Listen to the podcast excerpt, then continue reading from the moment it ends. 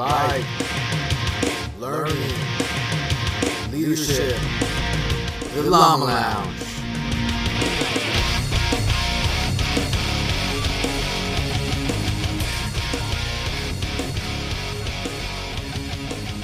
Yo, welcome back to the Llama Lounge, a dialogue on all things life, learning, and leadership. This is Joe Bogdan, and I have another fantastic guest in the lounge with me today. Lawyer, management consultant, tech executive, strategist, high-performance coach, and C E O of Leave Law Behind, Casey Berman. Welcome to the lounge, Casey. How are you? Uh, Joe, it's great. Thank you. It's an honor to be here. Really, really happy to be here. Thank you. Big thank you. Oh man, I'm I'm super grateful that you're on as well. Um, I know we connected a while back, and um, just the conversation we had before, I got so much just insight from that, and I've been excited about this conversation coming up. So thank you for coming to the lounge. Oh, thanks for having me again. I'm I'm excited to be here. Let's let's dive in. I'm so happy to be here. Oh yeah, absolutely. I know this conversation is going to go in a lot of different directions, and I and you know I'm excited about that. Um, but before we get started, I was wondering, um, can you tell everybody where you're at and how things are in your neighborhood? Because you know things are a little bit different across the world right now. They are. They are. I'm in San Francisco, California, where where I'm born and raised.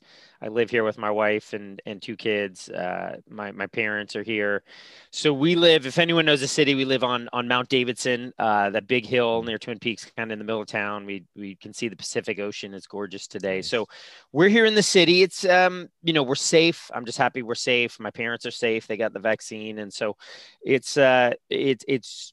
all good. I'm appreciative of, of kind of the boring, safe life we have, mm. but it's, uh, you know, it's weird. San Francisco, be, you know, bustling city, tech. I mean, it was going crazy yeah.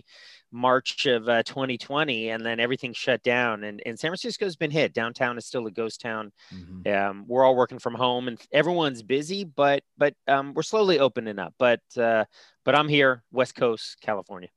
Yeah, you know, because um, I'm I'm normally stationed in Northern California over at Travis Air Force Base, which is kind of in the Bay Area ish. Yeah. But um, and I remember going to the city a lot, and just the traffic and everything else used to make it such a pain to go over there. And I can only imagine what it looks like right now, just being able to walk down in the wharf and everything. Uh, yeah, I I can imagine that city not being just bustling the whole time.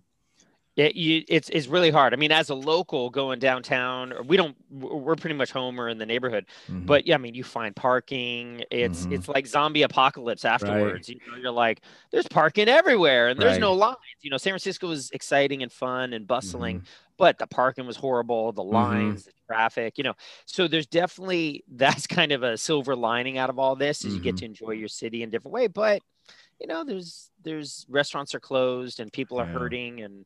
Uh, it, it's tough. I mean, we'll come back. San Francisco bounce back as all the big cities, as as we all will. I mean, U S A and and the globe, everyone's resilient. We'll move on, and um, I think I think people know that. Even though we get a lot of a lot of dark news that it's the end of the world, but I'm I'm sure we're gonna.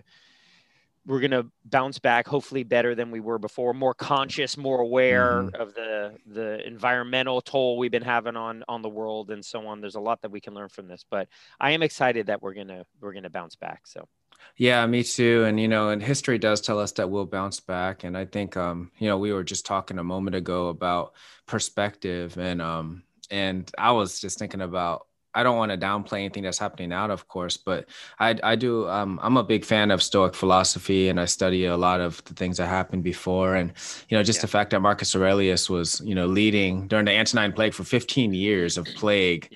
Uh, and then the world was able to bounce back from that. Just at least gives you that glimmer of hope. Without a doubt. And I didn't know that. That's that's very interesting. Yeah. Mm-hmm. Uh, so I got to look into that. But yeah, I, you know, I think we take ourselves too seriously. Just as mm-hmm. people. Um, I think everyone has, right? You're in fourteen, the year fourteen thirty. Uh, look at mm-hmm. those people seven years ago, fourteen twenty-three. Same thing here, right? You know, mm-hmm. people in twenty twenty-one and looking back on people in twenty ten or twenty, two thousand five, how stupid mm-hmm. they were, or what they mm-hmm. didn't know. And so I just think we take ourselves too seriously. And yeah. it's good to learn from history. But for me, I think there's just a, a certain calm and a certain alignment that that Buddha talked about, that Aurelius mm-hmm. talked about, that Jesus mm-hmm. talked about, you know, and All so right. you hear these sages and there's a reason a lot of these people um, are followed now is because they they had this kind of clear aligned message, which which we can get into. But um, mm-hmm. but yeah, I definitely have faith in the fact that we'll bounce back. Nothing really changes, and and we can learn from it. So yeah, talking about yeah, just we're we're dummies like two thousand five, and I mean, I, I look back just five years ago, and I know I was a complete idiot. I can only imagine. Well, you know, I've I've heard something. I'm forty-seven years old, and I've heard something that uh, someone very wise said. You know, in the second half of your life, you mm-hmm. unlearn all or most of what you learned in in the first half. Um, mm-hmm. I heard another quote. I think it was Lao Tzu, the who yeah. the Tao, who said yeah. um, who said something along the lines of like, wise people keep learning, but the enlightened person unlearns. And yeah. you know, I, I don't think I'm enlightened enough to really get to that point, but I but I mm-hmm. am at that point in life where I'm just I'm just kind of clearing my mind to things. Um, mm-hmm. I'm keeping good things. I'm listening more. I'm taking that beginner's yeah. mindset. Mm-hmm. I'm trying not to be the, like, if I'm the smartest guy in the room, we got a problem, mm-hmm. right? Mm-hmm. Um, or I have a problem. And so just kind yeah. of unlearning things, unlearning certain behaviors, unlearning yeah. with, you know, stress, anxiety, biases, things like that. So I'm kind of in an, in an unlearning mode. Um, which, which is interesting for me because, you know, type A yeah. accomplishment, law school, like we're mm-hmm. supposed to learn, learn, learn and become that, that person. And, uh, but I'm, I'm, I'm just feeling a, a different shift. Yeah. Yeah. You know, I, I've been talking about this a lot lately with people, and I just kind of talk about, um, just looking at the world in a grown adult's eyes, you know, and, and, and, you know, I can't remember who said this. I either read it somewhere and I can't claim it for myself, but, um, you know, Einstein has a version of this quote, but the quote that I remember hearing is, is the wiser I become, the more broader the plane of my own ignorance I realize, you know, and I'm like, totally. yes, absolutely. Yeah. Right. And, and, and I, and I was even telling my folks when I was um, I t- uh, teaching my troops a class earlier this week. And I was like, yeah, you know, I, I would say that at some point I realized I started looking at, at the world through adult eyes, and it wasn't when I was eighteen, right? I don't care what the legal age is where you become yeah. an adult. It wasn't then, it wasn't twenty-five, and it probably wasn't thirty, you know, it was just so many years ago, not too many. And, and I finally kind of figured it out. And part of that is just knowing that I don't know that much. Yeah. And that's okay. Mm-hmm. And it's okay, you know? And I think the reason people don't want to be able to say that and feel comfortable with it, and I still wrestle is, you know, we humans want certainty, mm-hmm.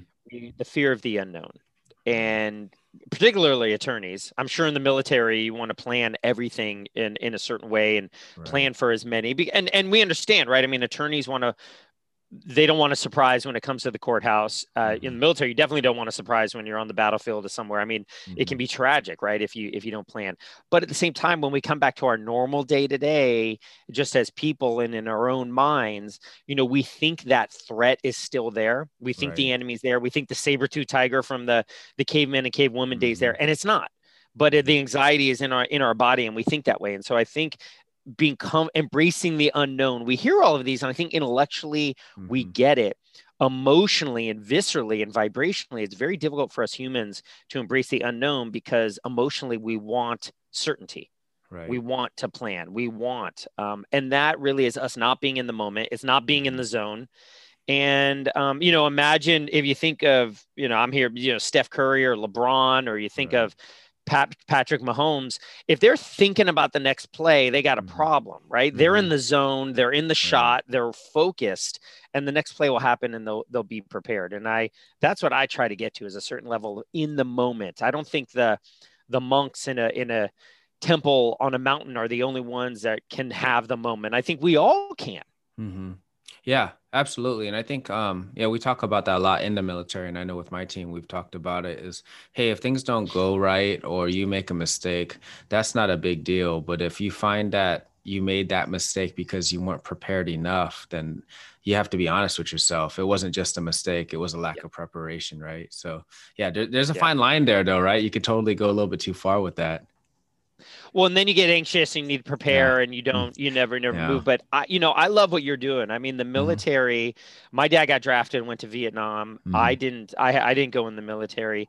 Um, but you know, the military, you don't, I, I love how you're fusing sort of um, Marcus Aurelius and mm-hmm. touchy feeliness and, mm-hmm. and sort of this, this spiritual nature and this, this emotional nature. And you're kind of fusing it with the real tangible structure of the military. I, I love your mission here. I think it's, I think it's great. And, and, you know, to kind of look inward is not just in some ashram in Oregon or California mm-hmm. or something, but it's actually, it makes you stronger. It makes you more right. focused. It, it gets you in the zone. I love what you're doing.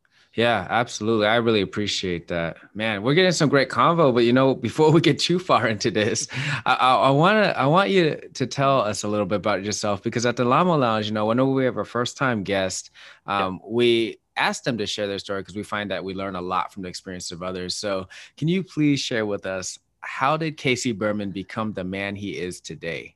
Yeah. Thank you. Thank you for that. Um, so I won't bore you with my life story, but I always joke, you know, I was, uh, I still joke about it. My kids are kind of sick of hearing it, but I, uh, you know, I was a Jewish kid who didn't like blood. So I didn't go to medical school. I went to law school. Right. um, and that was at age, you know, in college and age twenty-two. But but the broader picture is um, I didn't really think critically at that at that juncture, at that critical juncture in my life. What do I do after college? I went to Cal here in in, in California and in uh, U C Berkeley. And I didn't really think that critically. Uh, and that's OK. But there was a reason why I didn't like being a lawyer. I went because I, you know, to to please people, to please society, because mm-hmm. it was secure. I'll go, you know, have two point two kids and have a wife and a picket fence and American dream. And that's just what you're supposed to do. And kind of everything up there. I had a great childhood living here in San Francisco, loving parents, great sister, just had a, had a really nice um, life growing up, traveled and, um, and, uh, but for me, I just kind of did everything right in life. Um, not that it was all me, but just, high school, played baseball, had fun. I mean, I just had a great childhood growing up. I think when I went to law school, there was that moment. I remember going, I went to University of California Hastings College of Law, where our, our vice president Harris went to mm-hmm. as well. And I remember going, oh, oh wait a minute. I'm not, mm-hmm. I'm not a fit here. It was one of the first times in my life where I just said, ooh, bad decision, right? Mm-hmm. Uh, I'm not a fit. And no knock on Hastings. It was, I had to take accountability for it. I didn't really think about it. My friends went. Again, this is what just what Jewish kids do. You know, as I've worked through Leave Law Behind, I also see this is what Chinese kids do and Indian kids and Catholic mm-hmm. kids and right. people from the South and people from North. All of us attorneys have that. Well, that's what my family did. And that's what mm-hmm. you do from if you're this. And that's what you do if you're that. And so it wasn't just Jewish kids. So um, for me, law school was a real turning point. And at that point, I was faced with the challenge. Um, mm-hmm. I continued law school because you just finish it. That's what you do. And then ironically, out of law school, um, I got uh, uh, a little bit after I got a, a really good job, in-house counsel at a tech firm, think dot com, two thousand, dogs running around and mm. all of that. And I had the job every attorney wanted. And then there was a, a a voice inside of me, a courage, if you will, that this still isn't for you. That was scary. It's mm. like, what? I've got the job on paper, everyone. But it was, yeah. it wasn't, it wasn't creative enough, wasn't reactive enough. So I left the job. Everyone thought I was crazy. This is back in two thousand four, two thousand five, and uh, just went on a path of bumps and bruises. But management consultants, started companies, and then mm. um, did consulting, traveled a lot, had a family. And uh, and ultimately started Leave Law Behind, where I help unhappy attorneys to to leave the law. So I'll pause there. But yeah. that's kind of my childhood and the the shifts I had in my twenties, that some good and some some less beneficial. But but I'll tell you, I've I've learned a lot and taken my bumps and bruises. But I wouldn't trade it for a thing. It's been it's yeah. been it has not been boring. I'll tell you that much. Yeah, it does definitely doesn't sound like it's been boring. But you know, I want to go back for a moment. You said that when you're you know you're at school, you realize you were not a fit. What were what were yeah. some of the indicators that you noticed that this just wasn't right for you at that time? It wasn't fun. Mm, um, no. And it wasn't, we'll get to what I call the unique genius, but I mm. wasn't, I, I, my skills and strengths mm. didn't fit with the job description of a law student. Mm. Just didn't fit. Now I could do it, and I did do it, right. and, and I graduated, right? But it was, it was, um, hard for me. It wasn't, mm. I'm not saying you phone it in and you're complacent and it's easy. I'm definitely right. up for the challenge, but I, I didn't really have uh, the interest in it. Yeah. Right.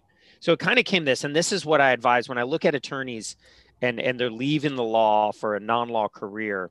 Um, that, that transition, we kind of talk about three things. One, if you get um, the lifestyle, like you like the company, you like the people, whatever it is, that's, that's huge, right? You mm-hmm. want to be around people that you like and that support you in the lifestyle. Two, if your unique genius fits the mm-hmm. job description, the skills and strengths fit with what it is or, or close to fit, that's great. If you got those two things, mm-hmm. the job's probably a great fit for you. Let's move forward. The other areas are, are the subject matter expertise. You know, let's say an attorney worked in finance and all of a sudden they're going to go work at a, a high, a cool fintech company. Mm-hmm. That's a good fit, right? You got the yeah. background. And then um, the other one is kind of a purpose and meaning. Do you believe in the company?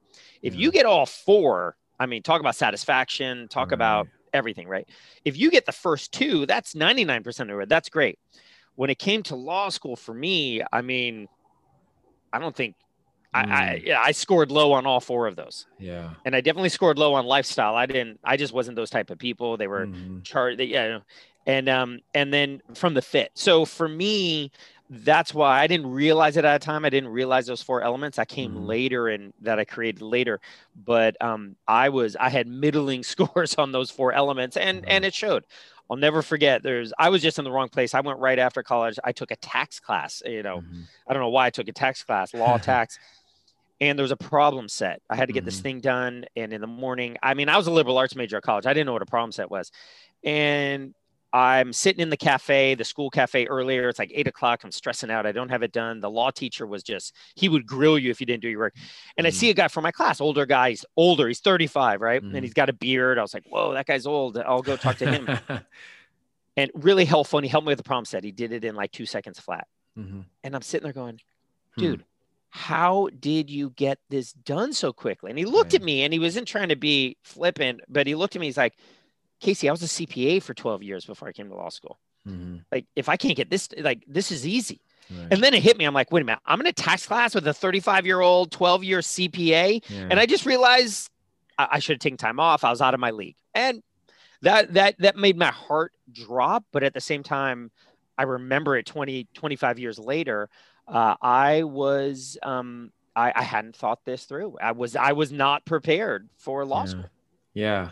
Yeah. I, I was thinking about what you're sharing there. And, um, this wasn't at the same level because I think you, the investment that you had in school at that point, I remember, um, I was picking an undergrad and being, you know, just being in the military and doing my specialty in um, backup power systems and everything else, I decided that a homeland security major would just make sense. So, yeah. so I started going with that, and really it wasn't too difficult for me, but it felt like hard work. Like yeah. I, I was able to, you know, score well in the classes, but I just w- wasn't enjoying them. And, um, and then I, I did some career broadening in a social service center, and I really started liking teaching, um, some, some of those courses, like helping people improve, seven habits of highly effective people, those type of yeah. courses. And I changed, I decided to change my degree, and I was not a type of person that really wanted to go back and do more work, but I decided to change my degree plan to social sciences. And man, when I did that, it just changed my life. Like every class there you go. I enjoyed, and I, and, and I was able to talk about it every day, you know, and I was able to learn more and apply it. And uh, I was like, wow, that was, that was just such a shift. But I was really thinking back, and when I reflect now, what if I would have just fell into that sunken cost fallacy and been like, I'm so far into this, you know, I might as well finish it and then just stick with it for the rest of my life. And I think I, I've always appreciated people with stories like yours, where you've gone this this many steps into it, and then you still like, wait, this just isn't right. Let's go do something well, else. That's what you did. I mean, you did a lot sooner. I left mm-hmm. after five years. I know attorneys who've been in twenty years. They're like, Casey, I wish I'd gotten out when you got out. But I mean, Joe, you got out sooner. I mean, you had that inner voice mm-hmm. and made that shift, which I'm really happy that you did. You know, there's a quote attributed to Gandhi. I think it was a story where um, when he was, uh, he was prime minister at the time, mm-hmm. and there was some meeting, something needed to happen. And Gandhi said, we need to postpone it. We need to cancel it. And his advisor said, for he just, it wasn't the right time. It didn't feel right to him. And his advisor said, no, we need to keep this. Are you kidding? We have people coming. There's a big thing. And Gandhi looked at him and said, I am after the truth, not over consistency.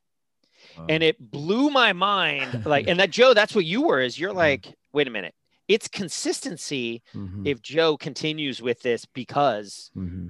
you just want to stay consistent. You don't want to, you don't want to pivot. Right. Mm-hmm. But you pivoted in a good way. You shifted because it was more true to you. And yeah. Yeah. And I think it really just took, for me, it was exposure to something else. Cause I just didn't know. Right. I didn't know there was something that I fit. If I would have never got exposed to something else, I would have assumed every degree plan would have been just a grueling nightmare to get through, um, scoring well on with the G P A staying high, but just not enjoying it. And then it, it was, once that happened, it was just a huge switch. And that is something that I, um, that I want to share with other people, you know, um, to, to testify that that can happen if you can find yeah. what you actually want to do. And, you know, that's one thing that I, when you think about the internet, I know social media and the internet, and there get a lot of bad press, but when you think about what the internet really does, is it shows people other things that are out there and beyond the influencers and the Instagram pictures and all of that, um, you, which serves a purpose, mm-hmm. but, you know, having your a podcast like what you have and being able to read and see these things. Like, I just love how you can just flip on whatever channel you want, YouTube, whatever it may be, type in something, type in human design, type in data visualization, type in woo woo, touchy feely, whatever you right. want. Mm-hmm. And you will come to something that could potentially at seven fifty-seven a.m. on your morning jog, blow your mind. Yeah. Yeah, absolutely. Yeah. And, and that's, you know, the negativity bias out there, people, we look at these things like how we can connect and see a lot of negativity, but there is a lot of positivity there. Like, you're able to connect. And like, like right now we're having this conversation, yeah. um, wouldn't be able to happen if it wasn't for social media and other connection. And, and, and yeah, you know, I love how everyone's, we were talking about San Francisco, mm-hmm. San Francisco, venture capital is going to leave. San Francisco is a dead city. Mm-hmm. Who's going to go to San Francisco? Everyone's leaving. The New York Times written all these articles about San Francisco fleeing. San Francisco is never going to die. The big cities yeah. are never going to die. They're always going to come. It like, it's fine. We're going to be fine. And I'll tell you, if there's venture capitalists or entrepreneurs or angel investors who are, or, or uh, small companies sprouting up in Florida, sprouting mm-hmm. up in Alabama, sprouting up in Vegas, sprouting up elsewhere, like, great. Mm-hmm. I want people and entrepreneurs who are across America to start seeing something new. Yeah. And seeing a tech startup down in in the South, in Arkansas somewhere, like, I'd love to have the, you know, Silicon, Silicon, whatever, what, yeah. whatever you want to talk about. Like, it doesn't need to all be concentrated in one place. And actually, I, did, I think it's bad. You get a certain type of people in one in one part of the world. So I'm, you know, I'm about an abundant life. I think there's just opportunity everywhere. There really is no competition. Um, and when we think that way, that's that negative loop we go into, but um i'm i'm really optimistic about about sharing the wealth and sharing the information. So yeah, you know, that that's a great point on the abundant lifestyle. And I think um you know, I, I share with folks, because you're in the military, we also have competition within competition, right, within ourselves. And and um and and our old commander once said to us in a class, he said, you know, you think of it as competition like M M A or basketball, you're fighting against each other or going against each other, but it's really more like golf. You're all on the same course, right? And you're really playing against yourself, right? Right. That's, and you're competing like against other people, but you're really playing golf. And some of us might have better clubs than other people. Some of us might have a better swing. Some people might have to work harder, go out there and study. And then also just opportunity. Maybe it's windy that day, right? And somebody else didn't have that wind, but whatever it is, but you're still on the same course and you're playing by the same it's, rules. I love it. I'm going to write that down. That it's such a great way to think about it, which means it's, it's all in our head. And mm-hmm. when I, when I hear all in our head, for me, it's getting out of my head. Right. I mean, just clearing my thoughts, meditation, but just getting out of my head and just, and just not thinking. I mean, mm-hmm. you know, Steph Curry is not thinking about his form when mm-hmm. he shoots. I mean, right. it's just, he's just not thinking. So mm-hmm. yeah, why can't the rest of us do state. it in the professional world, you know? Yeah, absolutely. Yeah. Cause like you said, we're getting in our head, that terrible roommate that's in there is telling us everything that we can't do. And part of, Joe, how you got in your flow state was way mm-hmm. back when mm-hmm. cha- shifted course mm-hmm. and found something that, believe it or not, by going into that topic that you enjoyed, that subject area you enjoyed, mm-hmm. that you just flowed. Yeah. It took you thinking, intellectualizing, I am going to make a shift. I'm going to do this and not that. But once you got there, the universe is like, oh, good. I'm happy you arrived right now. And then you just got into that, that flow state with a subject uh, subject matter and topics that you just enjoined that, again, your skills and strengths and your interests fit it. Mm-hmm. And then it's, it's like the put it, you work really hard to put up that sail. Mm-hmm. You got the wood, you got the sail, you got it all, you got to get it up. But once it does, the wind is like, I'll take it from here. Right. Um, and that's what you did. Yeah. And, and I think that's a great transition to your perspective on the unique genius that you brought up. Yeah. Like, so, so we've talked about this a little bit before. And can you explain what your perspective on the unique genius is? Like, what do you, what do you mean by that? And how can we leverage that? Yeah, no, it's a great question. So just to refresh for everyone, I left the law. Um, a lot of lawyers uh, are very unhappy in their careers. Um, they go to law school for the wrong reason, or they went for the right reason, but the practice of law is different. And when you think about lawyers, I know everyone goes, oh, Casey, yeah, right. Go help, go help other populations. What do you do in helping lawyers? But, you know, I really believe that there is, there aren't many other groups of people out there that are so focused, so dedicated, so smart. All lawyer jokes aside, lawyers are phenomenal people that work really hard, that can get it done. Okay. What happened is my, my business partner, Adam Ouellette, always talks about how, look, first responders, military, you guys have a stress on the front line, uh, doctors, nurses, uh, E M Ts that, that no one understands. No one understands. When you come to the professional world, we say that the lawyers are, are at a level nowhere near military and first responders, but from a professional standpoint, the anxiety and stress is similar mm-hmm. in the sense that you're always on. Mm-hmm. It is life and death. If you miss a, a period in your brief, the judge will strike it out. Your mm-hmm. client loses. So it's not right. physical death, but their case is gone. Could be millions. There's uh, there's fiduciary duty. There's law. Pro- I mean, there is a lot of either or life or death type of anxiety as as an attorney. Mm-hmm. And then you got your partner yelling at you. You got you got a dog eat dog world build up from. So there's all that. So that's what I do. And I help attorneys to kind of see, like you did, Joe, that you can shift. Your skills are transferable. They move into becoming, v, you know, operations, sales, asset management, you name it, and they love it. Exactly what you did, Joe. So one way we help them do that is to realize what their unique genius is. And their unique mm-hmm. genius are really their skills, strengths, and enjoyments. Mm-hmm. What are those? And many people don't do that analysis. They just go and, yeah, I'm pretty good at this, I'm pretty good at that, but I want to make my parents proud and I want to have a, a house and I want to, that's because that's just what you do.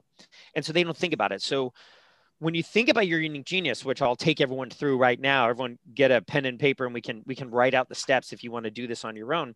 It's great for career change. It's great for working within your career, where you want to go. It's great if you want to do a new business. Um, it's great, a new hobby, a new passion. So the point about the unique genius is for the first time or one of the first times in your life, you're really going to understand what you're good at and what you enjoy. Like really do a quantitative analysis of it. And it doesn't take that long. You can get it done in afternoon, a few weeks, depending how you go. All right. And then once you have that, if you're, if you're a sports fan like I am, it's like a scouting report. Mm-hmm. This is what you're really good at, right?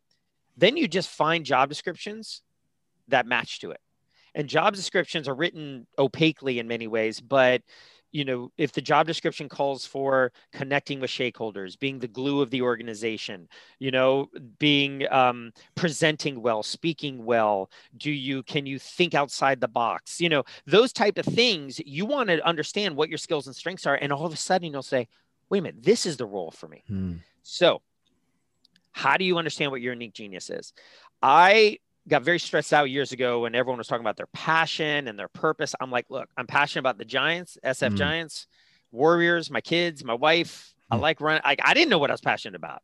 And I got a little stressed out. Like I couldn't answer that question. So I tried to make unique genius less, pra- less passion and more actionable. Like, how do I actually get this done? So you ask yourself and your network, go to three to five, ten, twenty friends, go to people that knew you back in the day, go to fa- go to people that know you now. If you don't want to tell coworkers because you may want to leave the law, then keep it confidential, whatever it is. Mm-hmm. But go to other people. But you ask yourself and these people three questions. What am I good at? Compliment me. Just what am I good at? Um, second, what advice do you come to me for? Mm-hmm. You, you know, besides legal advice, besides what, just what advice? And then the third one is what have I done or what do I do for free? Mm-hmm. Again, compliment me. What am I good at? Mm-hmm. What advice do you come to me for? and what have I done or what do I do for free? Now, the free one could be you volunteered at at the S P C A, or you were the person we always went to that build the IKEA furniture. Mm-hmm. Um, you know, you plan things, whatever. Um, so, and as far as what you're good at, get it all. You're a great speaker. You're a great listener. You're very impassioned, you know, all of this stuff, even the touchy-feely empathy stuff. Mm-hmm. You collect all of these traits in a Word document. Just get them all, that raw data. And then we do this in Leave Law Behind, start bucketing them. There are eight buckets that we have found, you know, interpersonal, leader, schmoozer, networker, well, interpersonal leader, then networker, schmoozer, rainmaker, operations, keep the trains running on time, you know, creative, visionary, behind the scenes. You can see where I'm going, right? right Get as many yeah. buckets mm-hmm. and start bucketing the traits. Hmm. And you, the, it, it doesn't really matter. Like, uh, someone said I'm, I'm I'm quiet, but but but productive. Okay, I'll put that in operations. You can move them around. Don't get too stressed about where they go. And then look at the buckets. That's what you're good at. Mm. And you move them around, maybe reframe them, but like you may come out to be air traffic controller mm. who's who's kind of creative. Right. Okay, what the heck does that mean? All right, well, air traffic control is logistics, vendor management, maybe a C O O, hmm. uh, creativity, visionary could be strategy consult. You see where I'm going? Yeah. Then what you do is once you have those buckets and you're like, this is me, this is my scouting report. Now, it may be a little, it may be a little humble because you go, I thought I was good at this. No one said I was good at that, which either means you still run with it because you like it, or you should maybe listen to your network. And then it's also liberating and you go, oh my God, this is who I, I can't believe it. Mm. This is who I am. I love it. One parentheses, one fear people have is they don't want to impose upon people. Uh, I don't want to send it to my network, or they'll think I'm touchy-feely, or they'll say, which guy from California did you listen to? Like, uh, you know, one, screw them. If they're not going to answer it, don't send it to them. Right. Like just, all right, don't be a part of it. The other one is they're going to be honored. They're going to be flattered. I can't tell you how many times they'll write back and go, oh my God, I'm so happy you're doing this. I wish I could do this. I'm honored you thought of me as someone to give you this. And they may give you detailed info. They may give you just high level. That's okay. You can push for more or, or get that. But then you get it. And the idea is after you get those, forget the questions now. Now you got the traits. You got the raw data of what you're good at. Mm-hmm. And guess what? You match that to skills and strengths. And just like you, Joe, not only are you finding the job that's a fit, but when you have the data about what you're good at, drum roll, please, you know what that means? That's where you add value. Yeah. That's where you help the world. And when you really help the world, second drum roll, that's how you make a bunch of money. Yeah. So I'll pause there. I hope that was clear, but that's kind of the process of the unique genius. And ultimately, Joe, what the main result is where you're adding value, you're making money, and you're in a job and a career or a side gig or whatever that you align with and you enjoy. Yeah, I love, I just love your process there because for one, it actually gives people steps that they can and actionable items, right, that they can do. Because a lot of times we do just say, hey, what are you passionate about? Or, hey, what's yeah. your meaning and purpose? And then it does bring anxiety to people like, uh, I don't know. Am I supposed to know by now? Because I don't, right? And then you're then you, you might feel inadequate and everything else. But I, I think that it's great that you have that process, but also that that process incorporates other people, because a lot of times you see these self-assessments and we're just not that honest with ourselves, honestly, you know, like when, when we get deep into it, right? And it's great to have that three sixty analysis. So I love your, I love your process. Thank That's you. Amazing. And unique genius is a term that Aaron Ross, who's uh, the founder of Predictable Revenue, great guy. I learned it from him many years ago. He learned it from someone else. So And what it's saying also is not that you're the only genius, mm-hmm. but this is your unique genius. And your unique genius may be air traffic control. There may be other tr- air traffic controllers out there. That's fine. You have a unique take on it. And and and so I just love. And one thing I've done, I've been a strategy consultant for many years. And strategy is really helping, giving a framework to help companies and executives really plan and get clarity. We can go into that more if you want. But one thing that we do in consulting, and a, and a very good consultant always is thinking about, and a strategist is always thinking about the end in mind. What is the result we're after? And maybe the client knows, and we all just want to keep on that North Star. And maybe the client doesn't know, which means we we need to do some work on what is the end in mind? What's the result that we're after? So when you think about this unique genius process, when we keep the end in mind, what is that result that we're after? It could be, I just want a much better job. I want a job I love. Um, I, I'm entrepreneurial. I want to start my own thing. I want to start a side gig. I want to help train someone else, whatever it is. But I encourage everyone, as we go through the process, Unique Genius, as you can see, the end in mind in my example was, how do I provide value so I can make more money in a way that I really enjoy and have meaning? Great. There's your, there's your end in mind. So, um, and I love that it's not just what's your passion, because you're not, it's a little murky. I'll tell you, if, if I had created this whole program for attorneys and there was no structure to it and none of that, they would, you know, they would, uh, they would have killed me. So structure, attorneys want that structure. They need it. And so that's why we have the steps. But I also encourage everyone, what's great about Unique Genius is you keep the end in mind. And I think for many of us, you know, hope is not a plan. Mm-hmm. And you want to keep the end in mind that you're planning for. Yeah, absolutely. You know, I just taught a class on just perspectives that I've had that I've found myself to be successful. And I say successful, not that I've arrived, but successful is that I'm happy, you know, and, and a lot of it um, in the military talk, we try to talk about strategic, operational, and tactical level, right? And the strategic level is like, what is your own vision for yourself? And it starts with self-mastery, and then getting down yeah. to the operational level. Okay, where are your line of efforts going to be? All right, where are they? And, and once again, begin with the end in mind. What are your end results that you wish to, to attain, right? And everything else, what are your strengths? What are your core values? And then you can get, easily get down to a tactical level. So how are you going to do that now, right? I mean, if you know all the other things, but a lot of times we, we get straight down to the tactical level and we don't know the end in mind that we have, and we're not bringing value, and we get frustrated. And then we live this life where we're just wondering what's going on. We're kind of participating and floating. Exactly. I just wrote that down. Strategic, operational, and tactical. Like, I like how you just said that. And, and I was thinking of a framework for myself about how I would do that on the executive level. And, and you nailed it there. Yeah. Great. Yeah, yeah. Absolutely, man. I was, I, everything I have, you can have, man, because you're doing, you, you're bringing value to the world for sure. And I think, you know, that's something that we don't talk about enough is, you know, are you bringing value? And I think, you know, in some ways we have, we're in a culture where if you're not bringing value, we'll just carry you along anyway. And, you know, and it's unfortunate because we, we should be all looking to bring value, not just to ourselves, but to others. Yeah. And right. And, you know, be of service to others, help others, you know, love, all of that. And, you know, when it comes to, to value, you know, what really is value? I mean, there's a lot of definitions of value. It's, mm-hmm. it's provides benefit. It's something, it pleases people, it pleasure, whatever the case may be.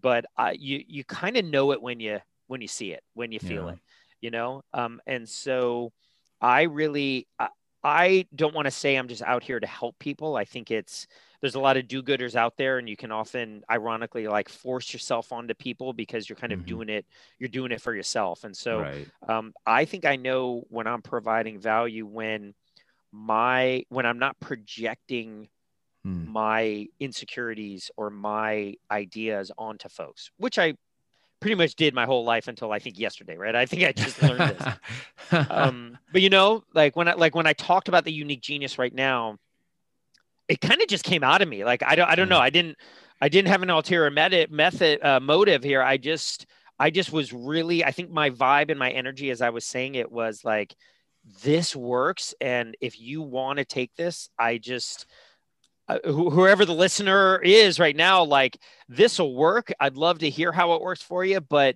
but this is a process that go and, and take it and, and make it your own. You know, values, values kind of a mushy, amorphous thing.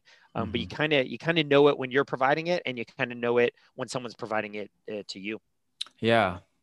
You know, I, I, I, can, I feel like we can take this in a couple different directions, but I wanted to ask you this. And I, so your perspective that you've gained through your life experiences and, you know, with the understanding of the Unique Genius, has that changed your view on how to, um, on child rearing? Because when you talk about like um, that projecting, right? And, and then you talked about how you, you you became a lawyer because you were supposed to become a lawyer, right? I mean, that, and and and you know, being a, a Korean American male, I know what I was supposed to do too, right? You you do things that your parents project onto you, their goals, their perspectives, totally. And then as leaders, even in the military, I find that we do that often, you know, unintentionally on our subordinates. We're like, oh no, you should want to attain this rank, or you should want to be in this position. They're like, no, I literally want to turn a wrench all day. This is what I like to do.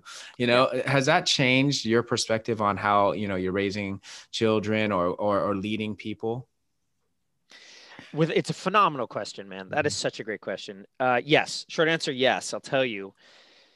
And I didn't change it. I don't think I was smart enough to do it or enlightened enough to do it. My children did it for me. Mm. So I went to Lowell High School here in, in San Francisco, and, you know, Korean, Chinese, mm-hmm. Jewish, you know, and it was the pressure. There was mm. a, a woman uh, who is a sad story. She committed suicide in, mm. in um, my freshman year, sophomore year. Um, and that pressure, just because she wasn't living up to, to what her parents, right? right. Um, so I know I know the the pressure you under and mm-hmm. in, in your background. I've seen it with a lot of my friends and people I grew up with here in San Francisco. You know, luckily I didn't have, my parents were pretty, were pretty laid back. So I didn't really have that. That being said, just America, mm-hmm. just being Jewish, like that culture, right. It was kind of my choice. I looked at it like, you know, I should. And, and my parents put a little pressure here and there, but it, luckily it wasn't that horrible top-down pressure, but I still had it. Like I still mm-hmm. couldn't escape it. Even with kind of liberal, beautiful, loving parents, I couldn't escape that yeah. projection. It's crazy, mm-hmm. right? Right. So when it came to my kids, um, who who we had, uh, and they're um, uh, how old are they now? fourteen and eleven, a girl and a boy, and so they went to my Jewish day school that I went to, private school, mm-hmm. um, you know, private school, pretty focused, mm-hmm. structured, behind a desk, little liberal here and there and ideas, but, you know, pretty, pretty traditional. Mm-hmm. By third grade, my daughter just gave the middle finger and was like, I can't, I'm not sitting behind a desk. Mm-hmm. And my wife and I, who everything went right, we went to high school, we did what we needed to do. She grew up here in California, my wife, you know, we said, what are you, what, what do you mean? Like, mm-hmm. what are you talking about? You're not going to go to school. And mm-hmm. then we heard there's a term called school refusal. We're like, school refusal? Like, what are these hippies? What? You know, like tail wagging the dog, right? My son didn't want to do it. And so we're in kindergarten. So we, ha- we literally couldn't get them to school. Mm. We pulled them out. We started homeschooling before anyone knew what it was. It was like twenty twelve, twenty thirteen, twenty fourteen. And I mean, it was a mess. Depression, anxiety. What do we do? How do we homeschool? All this sort of stuff. And Um, people came to us and said, you should give them medication. So they fit in. Mm-hmm. Um, and there was that part of like literally the medication, which works for a lot of people. Don't get me wrong. I, we all have our positive experience with medication. In this case, I literally looked at it as a lobotomy for my child. Mm-hmm. Like you're yeah. literally just trying for me to take pills so my child will chill out and fit in. Mm-hmm. So we didn't do that. And what we've come to now is there's actually a platform called OutSchool, O U T school dot com, phenomenal homeschooling platform.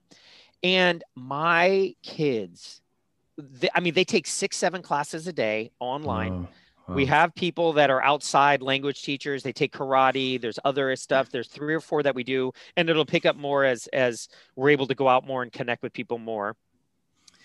Um, but what's happened is I literally let go.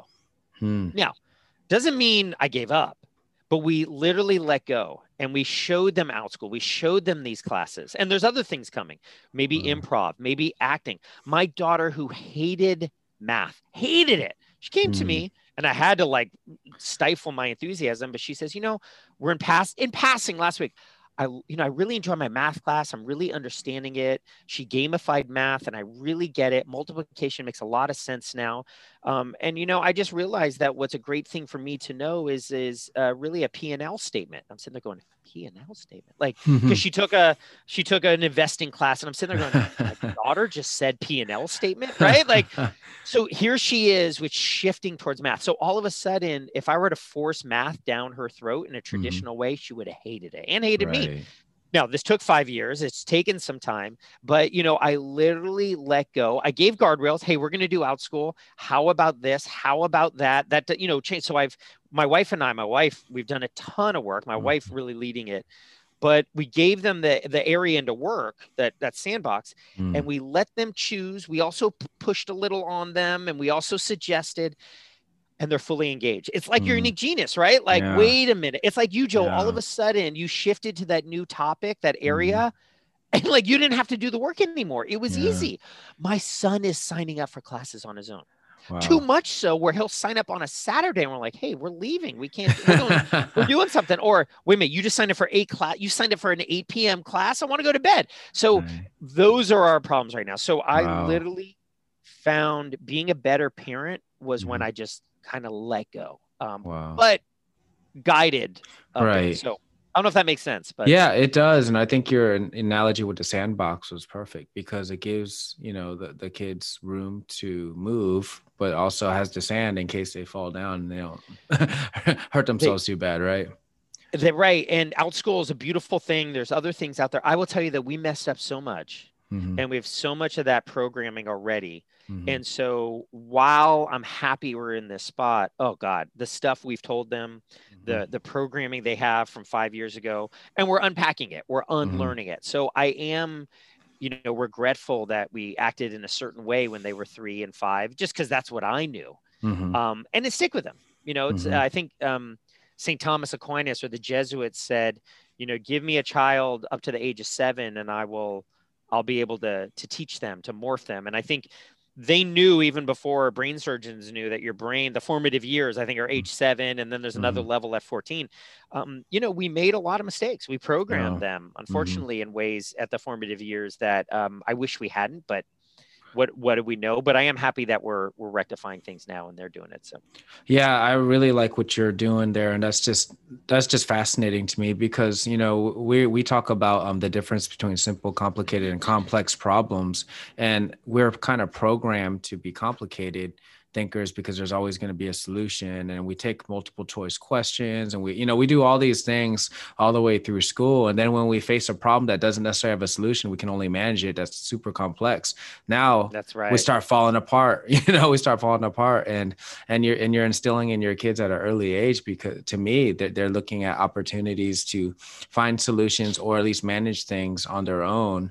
Um, so early too, that I can only imagine what kind of great benefits will come from that. It is, and I'm happy to thank you for that. That's mm-hmm. the goal. Uh, they still got a lot of issues interpersonally. You know, mm-hmm. we it, it's harder at home. So there's stuff that that we're working on. Everyone's at their yeah. own pace. I think I just wrote that down. Simple, complicated, and complex problems. Mm-hmm. Um, there's some good matrix you're giving me here. I think the one thing I will tell everyone is that, not to sound too dramatic, but I'll sound kind of dramatic, this sort of college education industrial complex, to mm-hmm. to frame phrase. I rephrase Eisenhower a bit. Like, I'm not saying college is going away tomorrow, right. but the need for it is, is shifting, and it may go away in the sense that if you're kind of neurotypical, you want college, you want the personal experience, you want the fun, you want the major, fine, it'll still be there, mm-hmm. but you have something like Google Careers, grow with Google. Right. Google is literally saying, if you trust them, if you feel good about them, is literally saying for three hundred dollars, six hundred dollars, one thousand dollars, we will teach you at age eighteen, twenty, twenty-two, how to not just be a lower level role, but a project manager, product mm. manager, U X design, real jobs that right. real companies are hiring. Um, you think of online college, you think of people who aren't even going to college. So I love education. I am mm-hmm. not against, I love education. I'm, and my kids are learning every day. My point is, why do I have to go through kind of that beaten path? Right. Um, right. And nowadays, financially, you go through that beaten path. You get out yeah. with a B A, you are a hundred to three hundred yeah. grand in debt to go get a job that pays you forty grand. Right. I mean, I see this in law, in the lawyers. I mean, they literally are paying off law school debt into their fifties. It doesn't financially make sense anymore. Right. Yeah, absolutely. Absolutely. And um, yeah, and I'm just like you, I love education, but um, it, it doesn't have to be, and I love being a teacher, but you know, it, I'm not limited to teaching in a certain brick and mortar type uh, institution mm-hmm. or whatever is, is teaching is mm-hmm. teaching. Right. Mm-hmm. Yeah.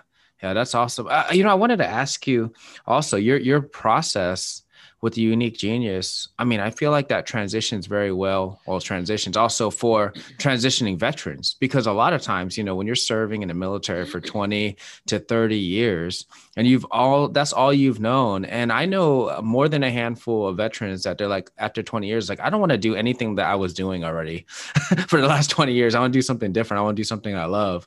And I think that your process works very well. Have you considered working with veterans, or have you already been working with veterans at all? Uh, I've worked with some who were lawyers, who, mm-hmm. who were veterans. Let me just say this. Email me. You have my info here. If you are awesome. a veteran and you need help understanding your transferable skills, my time is yours. That's just awesome. Email me. We'll get on the phone. I can take you through the process. No charge. I'd love to help. Um, what I would say is this. Your the skills that you have in the military, mm-hmm. and and I know there's not just one soldier archetype. I mean, you're doing a ton of things, but the skills that you have just from a from a mindset standpoint, mm-hmm. discipline, um, you know, loyalty. You guys working twelve hour days is not an issue for you. I will tell you that when you come back into the the civilian world, if if we call it that, it's literally, I see this with lawyers who work really hard. It's literally like you just ran for twenty years with ankle weights on and you get to take them off. Hmm. I mean, it's like, really? People don't work. People are signing off at four twelve. Like, what's going on? So just from a mindset standpoint, which Joe, you know more than I do, but just that, that discipline, that focus, mm-hmm. that mindset, I know there's some negative elements to it, you know, mm-hmm. the following the herd and, and maybe right. anxiety and so on, but the positive elements of it are so needed in in the civilian world, in the corporate yeah. world, in the nonprofit world, just just how you view the world. Second, the fact that you've been all over the world and that mm-hmm. you've seen so many cultures, seen so many things, or seen a lot of different people all over from America. I mean, that insight, that viewpoint, the stories that you could tell are huge. And then let's get right down to it. You're the skills that you have.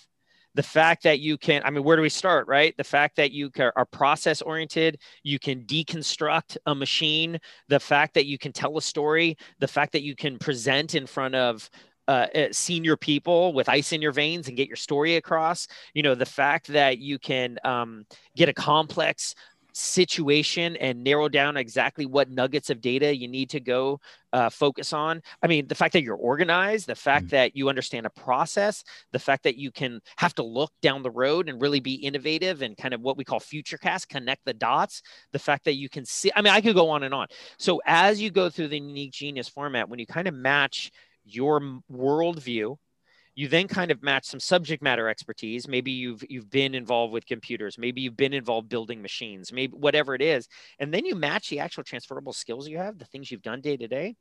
Forget about it. I mean, there's LinkedIn's got over five million jobs posted. Within Leave Law Behind, we've identified over three hundred jobs that, that could be a fit for attorneys. There are so many roles out there that pay good money, that are manager, director, V P level.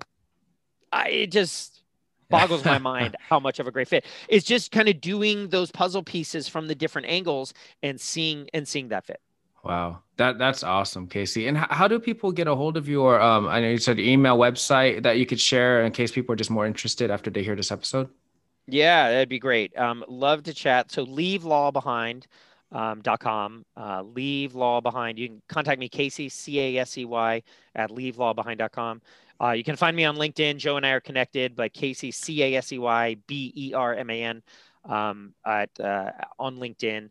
And then I also am starting, uh, started Casey Berman dot com, where a lot of people who aren't lawyers, professionals and so on, have come to me and said, hey, can you, can you help me in the mm-hmm. same way we talked about today? So you can also find me at at Casey Berman dot com, but find me either way. And, and I'll, I read all my emails. I'll get back to you ASAP. That's awesome. And we're going to make sure we add all of that onto the show notes of this episode, Casey. Man, I, I just love what you're doing. I love your passion. You. And and I heard uh, I heard you on um, our friend Scott and Oleg's um, discussion. And, you know, I was just like, man, so every time I talk to them, and you're in there too, I feel like I'm leaving the earth in a good way. Oh, you know, there, there's thank just you. so much great conversation that happens. And I, I just, I'm so honored to have you on the Llama Lounge. I, It, it's likewise. I'm I'm so happy to be here. Um, this was great. It flew by. I, I hope it was helpful. Um, and there's a lot to talk about. But I, I really want to say again, I'm really admire you for what you're starting, what what you started, what you're doing, and just just melding that that in the zone-ness, if you will. Um, for, for folks in the military who are in the zone, but also um, it's, it's not something that you might also realize and talk about. I, I just think it's great work that you're doing, and, and you're just helping a ton of people. Oh, thank you. Thank you. Um, so I can't let you go until I hit you what we call the leadership rapid fire, which are just four questions. Um, however you want to interpret the question, however you want to answer it. Sound good? Let me get a sip of water, but yeah, sounds uh, good. All right. First question. What is your favorite leadership trait and why? My favorite leadership trait. So I lived in Israel for a year, and obviously there's soldiers. Everyone gets drafted at age eighteen. My friends mm-hmm. got drafted. And, you know, one thing that I really liked about in Israel, and, and I'm not an expert on the military, but what I saw just anecdotally from my friends and what I what I read about was that there's a reason you can't really tell the general and the leader, platoon leader, from you know from the rank and file. Mm. And um, obviously there's issues. People will push back. No, in Israel, I knew a general who didn't do this and didn't do that. They got their politics and they got all their own stuff. But what I really enjoyed um, and what, what really uh, um, Um, inspired me was they're all in it together. They're all mm-hmm. on the front line. The the platoon leader um, is with the rank and file. Mm-hmm. They're not behind at the rear giving giving orders. And so for me, it was just it was just leading by example. It was just yeah. being there. It was also kind of admitting, you know, I don't know everything. Like I'm I'm gonna be I'm gonna be doing this this with you. Mm-hmm. I'm not gonna be just kind of shouting orders, being the the expert um, behind. And you know, Israel has is in a dangerous neighborhood, and mm-hmm. I. I think it's because of where they are that they, they need to have it, but I'll never, I mean, this is twenty-seven years later. I will never forget coming from America. I'll never forget how, how really struck me um, as so different that the leaders within, within the groups, within the platoons um, were really on the front line and right there with the rank and file. And had, had, you know, th- their uniforms were sloppy mm. and it wasn't tailored. They didn't have all the medals, you know? Yeah. Um, so that, that really struck me as just a true trait of, of leadership. That's awesome. All right. Question number two, what is your favorite quote? Mm. Yeah. So my favorite quote is the one that came to me, believe it or not, I, I don't know who said this years ago. I think pre-kids, my wife and I were somewhere, and Snapple, you know, the the yeah. the, the drink, which now has too too much sugar for me. I don't drink right, it anymore, right. But I thought it was healthy back then. Yeah. But they used to have a little quote on the inside of the cap, and mm-hmm. I will never, I remember where I was. I was on Haight Street at a party. Oh, God, this is going way back, but I was in San Francisco at someone's house. I took a sip of this bottle, and I looked at the cap, and it said, your life expands in relation to the amount of courage you have. Mm. Your sorry, your life expands or contracts. Mm. Your life expands or contracts in relation to the amount of courage wow. that's in it. And it just, and if you go to David R. Hawkins, who mm. was, I encourage everyone, David R. Hawkins to, to read him, psychiatrist and M D, he has a scale of enlightenment, and courage is really where you, if you type in David R. Hawkins uh, spectrum, you'll see what I mean. But it's literally courage. I learned this later in life, is where you shift from kind of the emotions that detract and pull from you to the emotions that lead to enlightenment and neutrality and accept and just kind of that, that zone that we talk about. And so for me, when I'm at a point where if my life is middling or if I'm just not feeling it, I look at myself. I mean, I got to be accountable. Like, where am I not being courageous? Where am I not? Where am I being fearful? Where am I playing small? Yeah. Wow. I love that. Yeah. I'm definitely going to be checking it out. That That's amazing. Thank you for sharing that one. Yeah. All right. Third question. What is a book that you would recommend to an aspiring leader or maybe an entrepreneur or, or anything in the realm of your specialties? A book. Yes. Um, so my business partner, Adam Ouellette, wrote, wrote a book called Raising the Bar, which um, is a great story about the legal industry. So if you have any interest there, um, I would definitely, you can find it on Amazon. Adam Ouellette is his name, um, O U E L L, and, and Raising the Bar. You know, the other book. So, you know what I would recommend? I would also recommend a book called Sapiens. Um, and it's by Professor Harari. He's a historian. Mm-hmm. And what he does is he pieces together. He goes way back to the Big Bang, mm-hmm. to the common day. It is, it's like four hundred pages. You'll fly through it. It's a phenomenal mm-hmm. story. But what it did for me is it really showed me why we humans are how we are. Mm-hmm. Um, it goes to how culture and language helped Homo Homo sapiens overcome Neanderthals. Like, why aren't the Neanderthals here? Like, why mm-hmm. is it us, right? Yeah. And it helped understand the agricultural revolution. It helped understand about how the economy in the fifteen hundreds, sixteen hundreds moved from few. So he really lays out. It was mind blowing. I don't know why this is isn't taught in school. Mm-hmm. And so as you see the history of it, you mm-hmm. realize why humans are the way we think. And then it really showed to me, like you mentioned Marcus Aurelius earlier, right. It really showed to me why a good, when a when a leader is a good leader, he or she understands these things. He or she okay. understands the anxieties and worries that we humans have had, literally ten thousand years since the agricultural revolution, or seventy thousand years um, since we had more cognition. So I would yeah. recommend Sapiens. That's awesome. All right, I'll definitely make sure. I got about halfway through the audio on that one. Um, yeah, it was great on that. Have you have you happened? Did you ever read The Social Leap by Von Hippel? Um, in the same no. realm, fantastic book as well, and um, a lot of the similar things from a different perspective. But yeah, The Social Leap, great book. I just wrote it down. Awesome. Yeah, that'll be my next one. Awesome. All right. All right. So the final question, this is a deep question. Um, at the Llama Lounge, we're all about life, learning, and leadership. So how do you find your harmony between life, learning, and leadership? Mm. Yeah, harmony. So for me, harmony, I'll, we'll call it, uh, and I'm not a musician, so I won't mm-hmm. come into it from a, from a, even though I, I love music, I won't come to it from a musical standpoint. But if I think about it from, you know, harmony to, harmony to me is, is if we, as a lawyer, you have to define everything. What, mm-hmm. what is it we're going to talk about, right? So harmony for me is alignment. Um, it's a level of peace, and not peace as in quiet and boring and just a grass field with a brook, you know, a stream and so on. But like really, even though that sounds great, but really um, just a level of confidence, a level of alignment, a level of connectedness, a level of I'm doing the right thing, a level of I'm okay, I'm good, it's okay, a level of just unfear, a, just not, and everything that comes from it, anxiety, depression, and so on. You know, there's this, this notion, I think this is a universal truth in my mind, where, um, and I heard this and I believe it, that there's really only two emotions in life. There's fear and love. And love isn't just the platonic romantic love. It's collaboration, it's connectedness, it's support, all that. And fear is anxiety, depression, anger, you know, us versus them, all of that, right? Zero sum game. And so for me, when I think about how I connect, how that harmony between life and, and everything is really understanding that I, I'll, I'll put it this way, that I am accountable for it. And one way where I disrupt that harmony is when I think I am my thoughts.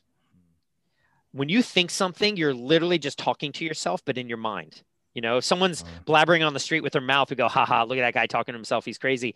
But when we think our thoughts, we're just talking to ourselves. And most of our thoughts are not beneficial to us. They're not beneficial. Mm-hmm. I'm not enough. I mean, think about your thoughts right now, literally. Right. So when I find harmony is when I go and I say, oh, no, no, no. No, no, I'm not my thoughts. Mm-hmm. I'm not my, th- I'm observing my thoughts. Just like a cloud, just like the car outside, just like the garbage man, just like the, the mailbox when the mailman comes, mail woman yeah. comes and puts it in. My thoughts are just a th- sound that I can observe.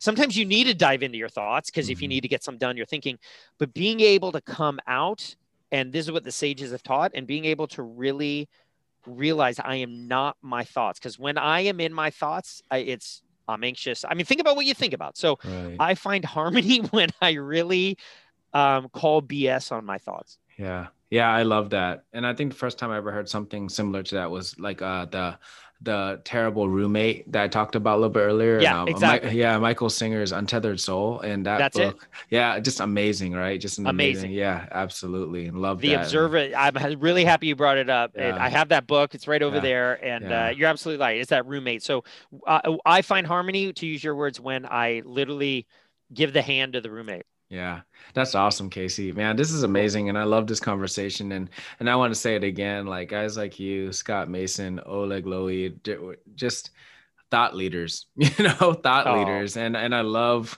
talking to you guys, and um, because it enlightens me every time and also reinvigorates me. And um, when, when I'm down, if I'm down a little bit or whatever, frustrated, and I'm talking to one of you guys, I, I'm just energized. So thank you. Uh, you energize me, man. This is great. These ideas are out there. Mm-hmm. You know, these ideas are out there. We all have our own interpretation. I'm learning and unlearning as we go. And, you know, thanks for the forum to, yeah. to talk about it. Absolutely. And we got to have you on again. We'll have another topic uh, that we can dive deep to. into. Yeah. Appreciate it, to. brother. That'd be great. No, I'm honored. Thank you. Thank you. And, um, hey, thank you again. Um, and I'm just honored that we're connected, and I'll reach out to you again soon. And I'll share some of those, um, some articles that kind of captures some of the things that you wrote down, like the simple, complicated, complex. I'd love to share some of that stuff with you so you can dig deep. I would love that. to. I got your, your strategy, operations, tactical, yeah, simple, yeah. complicated, complex. Yeah. And again, if anyone wants to contact me, I am happy to help. Reach out. Awesome. Thank you, Casey. Thank and thank you to thank all you. our listeners. As always, be safe, stay healthy, and Llama's out. Thanks for tuning in to the Llama Lounge podcast. Be sure to visit the homepage for links to products and services related to this episode. And don't forget to subscribe to the show on your podcast platform of choice. See you next time.